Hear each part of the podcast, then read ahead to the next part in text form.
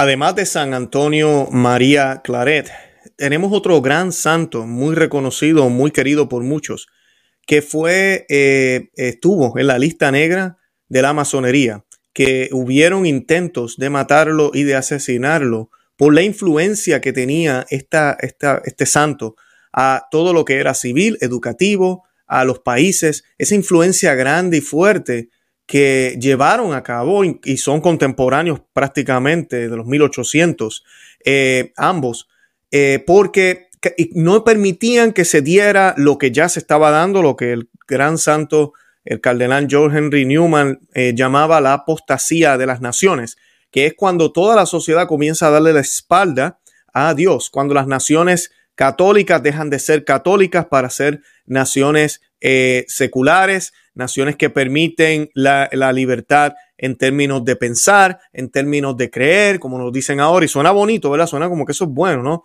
Realmente lo que es es un proceso de sacar todo lo que es católico, la verdad que ya descubrimos, que ya vivimos, que ya sabemos que existe, y virar para atrás al paganismo de, de antaño, de siempre, donde todo era permitido y donde la búsqueda por la verdad nunca termina y siempre seguimos el círculo en el nombre de la fraternidad, la igualdad y la libertad. Esa es la masonería y es lo que han hecho y han logrado hacer luego durante un siglo entero, siglo XX y siglo XXI, donde estamos ahora en un mundo que poco a poco está siendo hostil, no tan solo con algunos individuos católicos, sino con el catolicismo como tal. Ha llegado a tal punto que como los católicos dentro de la Iglesia Católica les da miedo, han podido infiltrarse y colocar ideas para poder eh, coquetear con el mundo eh, muchos de estos líderes y tener contentos a los católicos de, de, adentro y a los paganos de afuera en un falso catolicismo. Todo eso es lo que se está viviendo y lo predijo este gran santo. ¿Y de qué santo estoy hablando? Estoy hablando de nada más y nada menos de San Juan Bosco. Y de él voy a estar hablando hoy dos episodios que trataron de asesinarlo, la masonería que están muy documentados y escritos, porque a veces la gente me dice, pero la masonería, si yo tengo uno de esos lugares aquí cerca, esa gente lo que hacen es bingo y tratan bien a todo el mundo. Bueno, eh, son pantallas y no todas las loquias están al mismo nivel. Y lo que se vivió en estos momentos también fue distinto, porque todavía el mundo se podría decir era católico cuando estos santos vivían, pero ahora ya el mundo no lo es. Por ende, esa hostilidad que tal vez tenían así en, ese, en esos instantes, tal vez no se está viendo tanto ahora porque no es necesaria. Y pues nada, quiero darle la bienvenida a los que nos están viendo en el día de hoy. Si usted es nuevo este, y si usted ya es viejo, gracias por seguir con nosotros. Nuestro programa Conoce, Ama y Vive tu Fe. Este es el programa donde compartimos el Evangelio y profundizamos en las bellezas y riquezas de nuestra fe católica. Les habla su amigo y hermano Luis Román y quisiera recordarles que no podemos amar lo que no conocemos y que solo vivimos lo que amamos. Y en el día de hoy vamos a tocar este tema y para mí es importante porque es triste cuando la gente piensa que el mal no existe o que hay malas intenciones allá afuera, que existe una guerra física, la vemos, ¿verdad? Masonería, catolicismo, satanismo, distintas religiones, eh, todo lo que sucede entre países, guerras, eh, esa lucha física existe, pero alrededor de nosotros hay una guerra cósmica, una guerra espiritual que sucede todos los días entre ángeles y demonios, entre el mal y el bien, por la lucha de nosotros, de las almas, por la lucha de, de, simplemente llevarse las más almas posibles antes de que Dios decida terminar con todo y decir se acabó. Sabemos que al final eh, el Inmaculado Corazón de María triunfará, Cristo reinará por siempre y, ya es rey de por sí, pero triunfará definitivamente y un juicio será dado. Las almas que serán eh, ganadas por Satanás vivirán también por la eternidad y las almas que fueron ganadas por Dios y que deceptaron a Dios eh, también vivirán eternamente. O sea que ambas vivirán eternamente. ¿Por qué? Porque las almas son inmortales, pero unas van a ser condenadas al fuego eterno, sí, al fuego eterno y sé que es bien difícil poder concebir esa idea, pero eso existe. Y es enseñanza católica. Y otras van a ser eh, parte de las glorias eternas. Por siempre vivirán junto con Dios en la visión beatífica, glorificando, alabando a Dios y viviendo una alegría que jamás eh, podríamos imaginarnos. Así que ese es el destino que nos espera y por eso es que esto es una gran lucha que se va dando a cabo. Ahora, antes de comenzar, yo quiero que eh, hagamos, pidamos la intercesión de San Juan Bosco para este programa en el día de hoy, pero también vamos a estar haciendo un Padre Nuestro en latín para que el Señor me dé las palabras para compartirles el mensaje que les quiero compartir. Y además de eso, que nos ayude a darnos cuenta de que sí, hay enemigos dentro y fuera de la Iglesia Católica que sabemos que no podrán eh, destruir la iglesia porque es promesa de Cristo, pero que pueden confundir a muchos y que debemos estar alerta. Y esta oración la vamos a hacer in nomine Patris et Filii Spiritus Santi. Amén. Pater noster qui es en celi sanctificetur nomen tuum avenia regnum tuum, fia voluntas tua, sicut in cielo et in terra. Pane nostrum quotidiano da nobis hodie, et tenite nobis debita nostra, sicut en nos dimitimus debitoribus nostris. En denos inducas en tentaciones, se libranos a malo. Amén. In nomine Patris et Filii, Spiritus Santi. Amén. Bendito sea Dios. Bueno, y don, don Juan, eh, don Bosco, como lo decimos, ¿verdad? San Juan Bosco, es el fundador de los salesianos, por si usted no lo sabía, eh, en 1880. Él nació en 1815. Yo sé que estamos en el 2023, pero eso no es tan lejos, ¿verdad? 1800 no es tan lejos. Eh, él nace en ese año y pues fundó la Congregación Salesiana, la Asociación de María Auxiliadora, la Asociación Salesianos Cooperadores, el Boletín Salesiano, el Oratorio Salesiano, el Instituto de las Hijas de María Auxiliadora, promovió la Asociación de Exalumnos Salesianos, eh, ha hecho, hizo tantas cosas. Eh, desarrolló un sistema pedagógico moderno conocido como sistema preventivo para la formación de niños y jóvenes y la construcción de obras educativas de servicio de la juventud más necesitada, especialmente en Europa y en América Latina. Fue uno de los sacerdotes más cercanos al pontificado de Pío IX o Pío IX y al mismo tiempo propugnó mantener la unidad de la iglesia durante los duros años de la consolidación del Estado italiano y los enfrentamientos entre este y el Papa, que ocasionó la pérdida de los llamados estados pontificios y el nacimiento de la Iglesia unificada. Yo he hablado de esto, eh, de la Italia, perdón, unificada. Yo he estado hablando de esto en, el programa algunas veces eh, sobre la huida del Papa eh, Pío IX, sobre lo que sucedió en esa época con los dogmas, cuando él declara el dogma mariano de la Inmaculada Concepción, y como incluso en los periódicos en esa época, sí, en los periódicos seculares, que muchos de esos periódicos eran corridos por la masonería, se le llegó a colocar el, el, el, ¿cómo se dice? El título al frente en primera plana, eh, la Iglesia Católica se acabó. Murió la Iglesia Católica. Y pues esos eran los tiempos, tiempos bien difíciles. Eh, él fue, eh, Don Bosco fue autor de numerosas obras, todas dirigidas a la educación juvenil y a la defensa de la fe católica. También fue uno de los promotores de la imprenta. Su prestigio como sacerdote y como educador de los jóvenes necesitados o en riesgo le valió el respeto de las autoridades civiles, pero también le valió varios enemigos eh, de su tiempo y de su país, así como notable fama en el extranjero, múltiples países donde también fueron eh, eh, expandiéndose toda la labor que, este gran santo hizo. Y pues de los intentos que se hicieron que se hicieron para asesinar a San Juan Bosco, eh, no podemos negar que la historia se ha encargado de reflejar cuánto los masones odiaban a San Juan Bosco. Eh, como dije ya, fundador de la familia salesiana. Eh, y estos, estas historias no son tan conocidas, pero están ahí. No es lo que se abunda, porque hay muchísimo que decir de este gran santo, pero esto también es importante verlo porque nuestro Señor Jesucristo nos dice en las bienaventuranzas y en distintos puntos de la Biblia, que bienaventurados ustedes que si, me, si los persiguen en mi nombre. Eh, también él dice, si, si a mí me, persiguieron, si a mí me odiaron, a ustedes también los van a odiar. O sea que si usted no tiene enemigos, usted algo está haciendo mal. Punto. Eso es básicamente lo que les quiero decir. A alguien tiene que usted caerle mal y no en términos de que porque usted es mala gente, sino por su fe, por lo que hace, por lo que vive, por lo que dice, por cómo actúa, por cómo toma sus decisiones. Eh, el relato de los dos intentos de asesinatos eh, eh, de, para, asesinar a Don Bosco eh, están encontrados en un artículo que apareció en, el 1 de junio de 1980 en el boletín, en el boletino salesiano, publicado oficialmente por la familia salesiana.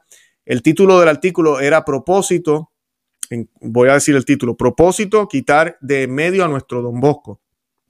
Y se dio a conocer eh, en una fecha cercana a los 100 años de aquellos intentos de los masones de matar al religioso. Eh, también puede encontrarse relato en las memorias biográficas de Don Bosco. Según la historia, un exalumno de Don Bosco llamado Alessandro Dazo se presentó a fines de 1880 en la portería pidiendo hablar con el sacerdote, ¿verdad? Hablar con don Bosco. Sus ojos estaban angustiados, recordó la publicación. Don Bosco lo recibió con su amabilidad habitual, pero ante la creciente agitación del joven, el fundador de la familia salesiana le preguntó, ¿qué quieres de mí? Habla. Tú sabes que don Bosco te quiere. Ante estas palabras, Alejandro Dazo cayó de rodillas, rompió en llanto y, sollozos y le reveló la verdad, le dijo lo que quería hacer. El joven mismo estaba adscrito a la masonería. La secta había condenado a muerte a don Bosco. Doce hombres habían sido sorteados. Doce individuos debían triunfar con esa orden para ejecutar la sentencia. Se lee en el boletino salesiano. Así que eh, es difícil de imaginar, pero esto sucede. Y más en esa época, les estoy hablando, son épocas distintas, pero todavía esto sucede, donde tenemos un mundo que lo que quieren ellos es quitar a la iglesia de las escuelas, quitar a la iglesia de los hospitales, quitar a la iglesia de todas las influencias que tienen el gobierno y las leyes. Ya eso, es, ya eso pasó. Ahorita mismo vivimos en un mundo que es así, pero en esa época era esa lucha que para muchos era por fin nos van a liberar del patriarcado, nos van a liberar de la iglesia católica que nos tiene este, esclavizados y no nos deja pensar libremente. Esa es siempre la falacia que muchos jóvenes hoy en día se creen, eh, pero, pero esa no era la verdad. Estamos viendo un mundo apóstata que cada día, después de la revolución protestante, revolución francesa y las monarquías van cesando, tenemos también lo que sucede con el Papa en Roma y pierde sus terrenos. Todo va cambiando, es un nuevo orden mundial. Eso es lo que sucede en, estos, en este siglo, en 1800, finales de los 1800. Es un nuevo orden mundial donde ya el cristianismo y mucho menos el catolicismo con sus monarquías ya no puede gobernar. Ya tienen que salirse de aquí. Cualquier remanente que quede hay que sacarlo, hay que, hay que liquidarlo. Les ha tomado demasiado tiempo y saben que no van a poder sacarlo todo porque pues esto no es de, esto es de Dios, esto no es humano. Dazo, ¿verdad? El joven le contó a don Bosco que dicen entre, en, eh, voy a citar la frase, cito, me tocó a mí ser el primero, solo yo, y vine por eso.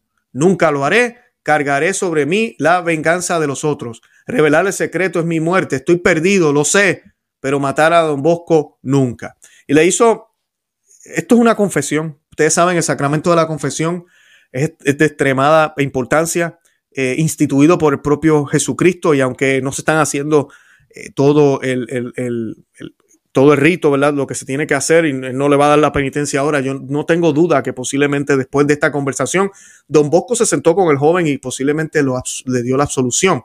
Eh, pero es un sacramento que si usted va al Evangelio de San Juan capítulo 26, justo después de la resurrección, el Señor se presenta a los apóstoles, dice, a quienes ustedes le perdonen los pecados les quedan perdonados, a quienes le retengan los pecados les quedan retenidos. Eh, le das autoridad, autoridad que ya él tenía por parte del Padre. Nunca había habido un hombre que pudiera hacer eso en la tierra. Cristo lo hace porque Dios y luego él como Dios eh, autoriza a sus apóstoles y luego y sus descendientes en el futuro, ellos también siguen autorizando hasta el día de hoy a que perdonen pecados. Eh, la Biblia es muy clara en esos versículos. Yo siempre le digo a las personas que no quieren creer en este gran sacramento, mira el versículo. ¿Por qué rayos San Juan tenía que poner eso ahí?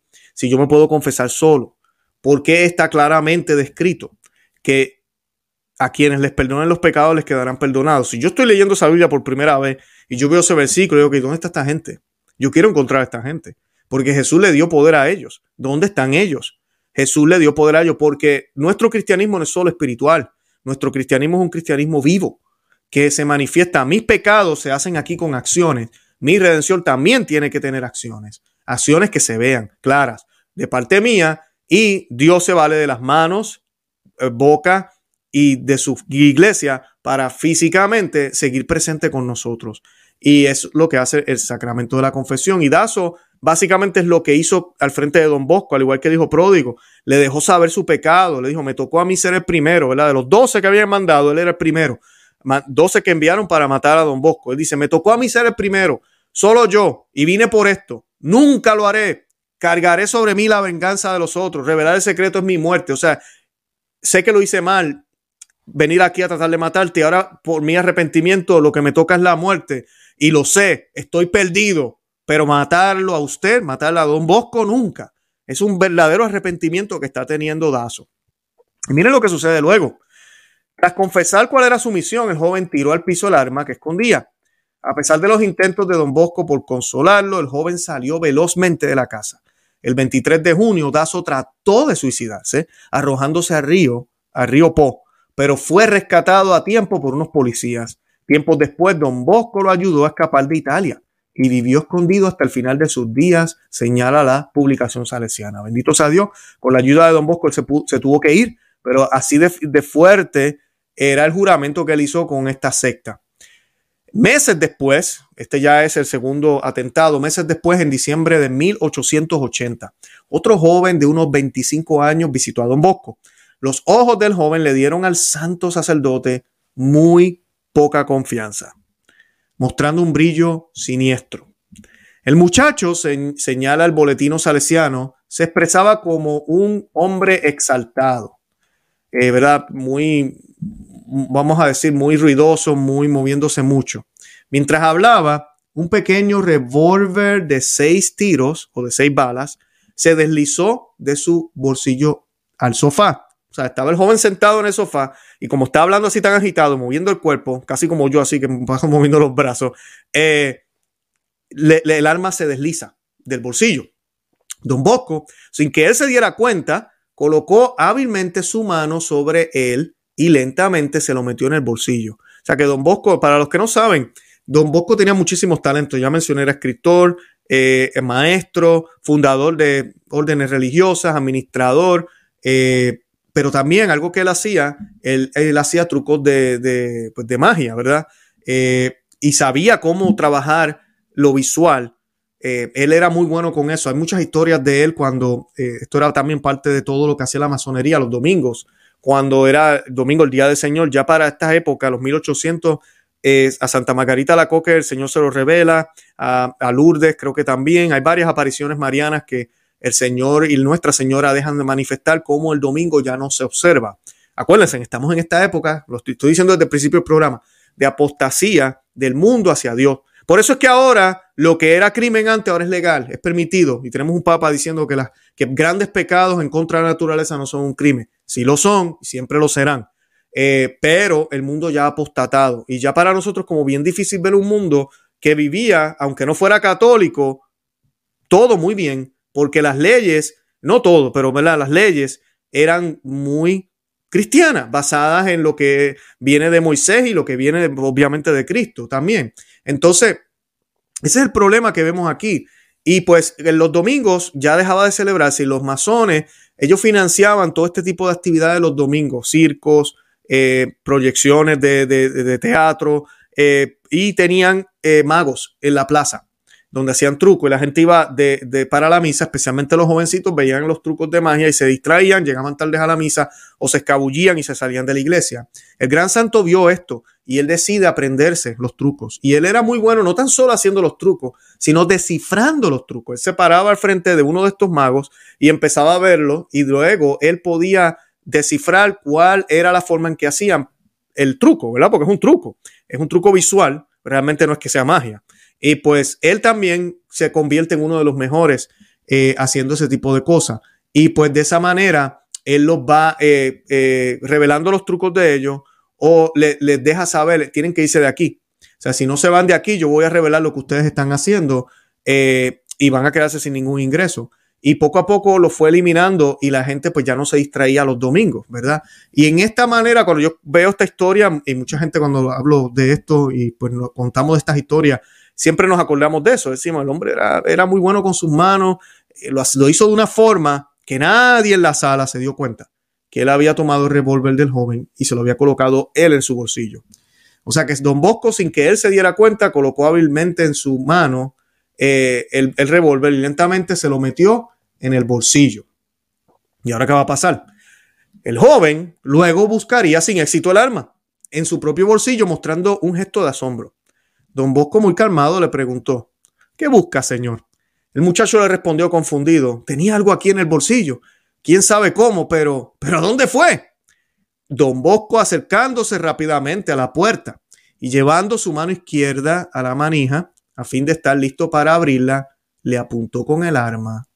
Y quiero parar ahí. Esto es Don Bosco yo me lo imagino él colocando esta mano, la mano izquierda en la manija de la puerta para abrirla, y esta mano me la coloco en el bolsillo y saco el revólver. ¿Verdad? Don Bosco acercándose rápidamente a la puerta, llevando su mano izquierda a la manija, a fin de estar listo para abrirla, le apuntó con el arma. Y sin enfadarse, le dijo, esta es la herramienta que estabas buscando. ¿No es así?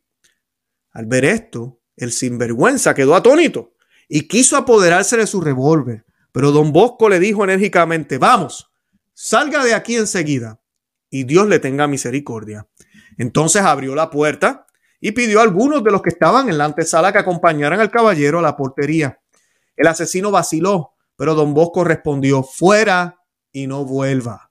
Fuera y no vuelva. Y el muchacho que deseaba acabar con su vida se tuvo que marchar junto a otros compañeros que lo esperaban afuera en un coche. El artículo que estoy leyendo, eh, este resumen lo escribió David Ramos, él es parte del equipo de Así Prensa. Gracias, señor David. Creo que hizo muy buen trabajo aquí. Las había leído ya de otros medios y pues me gustó mucho poderlo compartir hoy. Pero de esta manera que vemos cómo la masonería trata de asesinar a este gran santo, hay muchas historias donde Dios permite que suceda lo peor, ¿verdad? El asesino eh, martiriza al santo. Y en otros casos sucede esto. Ambas son para la gloria de Dios. Eh, a algunos santos se le concede martirio, solo Dios sabe las razones, y a otros se le concede vivir un poco más para mostrar las gracias de Dios a través de su vida. Y los mártires también la mostraron a través de su vida, pero sobre todo eh, a través de su muerte. Y pues eh, nos prueba que Dios está en control, nos prueba que no hay enemigo que pueda con nosotros y nos prueba que si estamos en gracia, siempre vamos a tener, como dice las Sagradas Escrituras, nuestro Señor dice que el Señor nos dará palabras, Señor nos dará palabras para eh, poder defendernos, para poder eh, ante, ante los jueces, poder eh, decir lo que tenemos que decir, hablar lo que tenemos que hablar. En Lucas 21, 15 dice, por tanto, proponed en vuestros corazones no preparar de antemano vuestra defensa no se preocupen, porque yo os daré palabras y sabiduría que ninguno de vuestros adversarios podrá resistir ni refutar. Pero seréis entregados aún por padres, hermanos, parientes y amigos, y matarán a algunos de vosotros. ¿Se fijan lo que les acabo de decir? Bueno, yo con eso me despido. De verdad que los amo en el amor de Cristo. Les invito a que se suscriban aquí al programa en el día de hoy. Oremos por ah, nuestra iglesia y pidámosle a San Juan Bosco que interceda para que cada día haya más hombres como este hombre, como este gran santo en la iglesia, modelo para jóvenes y modelos para otros sacerdotes. También les invito, eh, como dije ya, que se suscriban aquí al canal a YouTube, conoce que vayan a nuestros a los medios eh, sociales en Facebook, Instagram y Twitter como conoce, ama y vive tu fe y que me sigan en Telegram también. Eh, les invito también a que vean los últimos programas que hemos estado grabando. Tenemos muchísimas entrevistas. Si usted va, YouTube ha cambiado como el formato eh, si usted va al canal, conoce, ama y vive tu fe, clique en el icon que está, en la figurita que está mi, imagen. Y ahí, eh, ¿verdad? Ahí va a ver el canal como tal. Hay unas secciones, yo siempre tengo al principio, usted va a ver los últimos programas, luego los más populares, luego creo que son los invitados y entrevistas y así. Eh, ahí están todos, pero también usted puede ir donde dice videos, ahí están los que no son en vivo y luego hay una parte que dice live o, en vivo, live, L-I-V-E. Usted le da ahí y ahí hay más programas. Porque sé que a veces los algoritmos y no sé por qué, mucha gente me dice, Luis, yo no veo tus videos, no me salen. Por eso es bien importante que se suscriban y que le den me gusta. Que le den a la campanita para que no se pierdan nada. Pero, pero sí, es una forma también de verlo. Lo otro que sí les, les pido, como ya lo he mencionado otras veces, si usted está en Telegram o si está en Facebook, Instagram y Twitter, yo siempre envío notificaciones cuando viene un video a ser publicado el mismo día que es, que, es publicado. Y así pues usted no se pierde nada. Va ahí a su página, a la página de Conocerme Vive tu Feo, en sus feeds, ¿verdad? En la primera página que le salen los diferentes eh, lugares que usted está suscrito y ahí va a ver la notificación y así no se pierde nada. Bueno, yo con eso pues me despido. Eh, de verdad que los amo en el amor de Cristo y Santa María, ora pro nobis. Que Dios me los bendiga. Bye bye.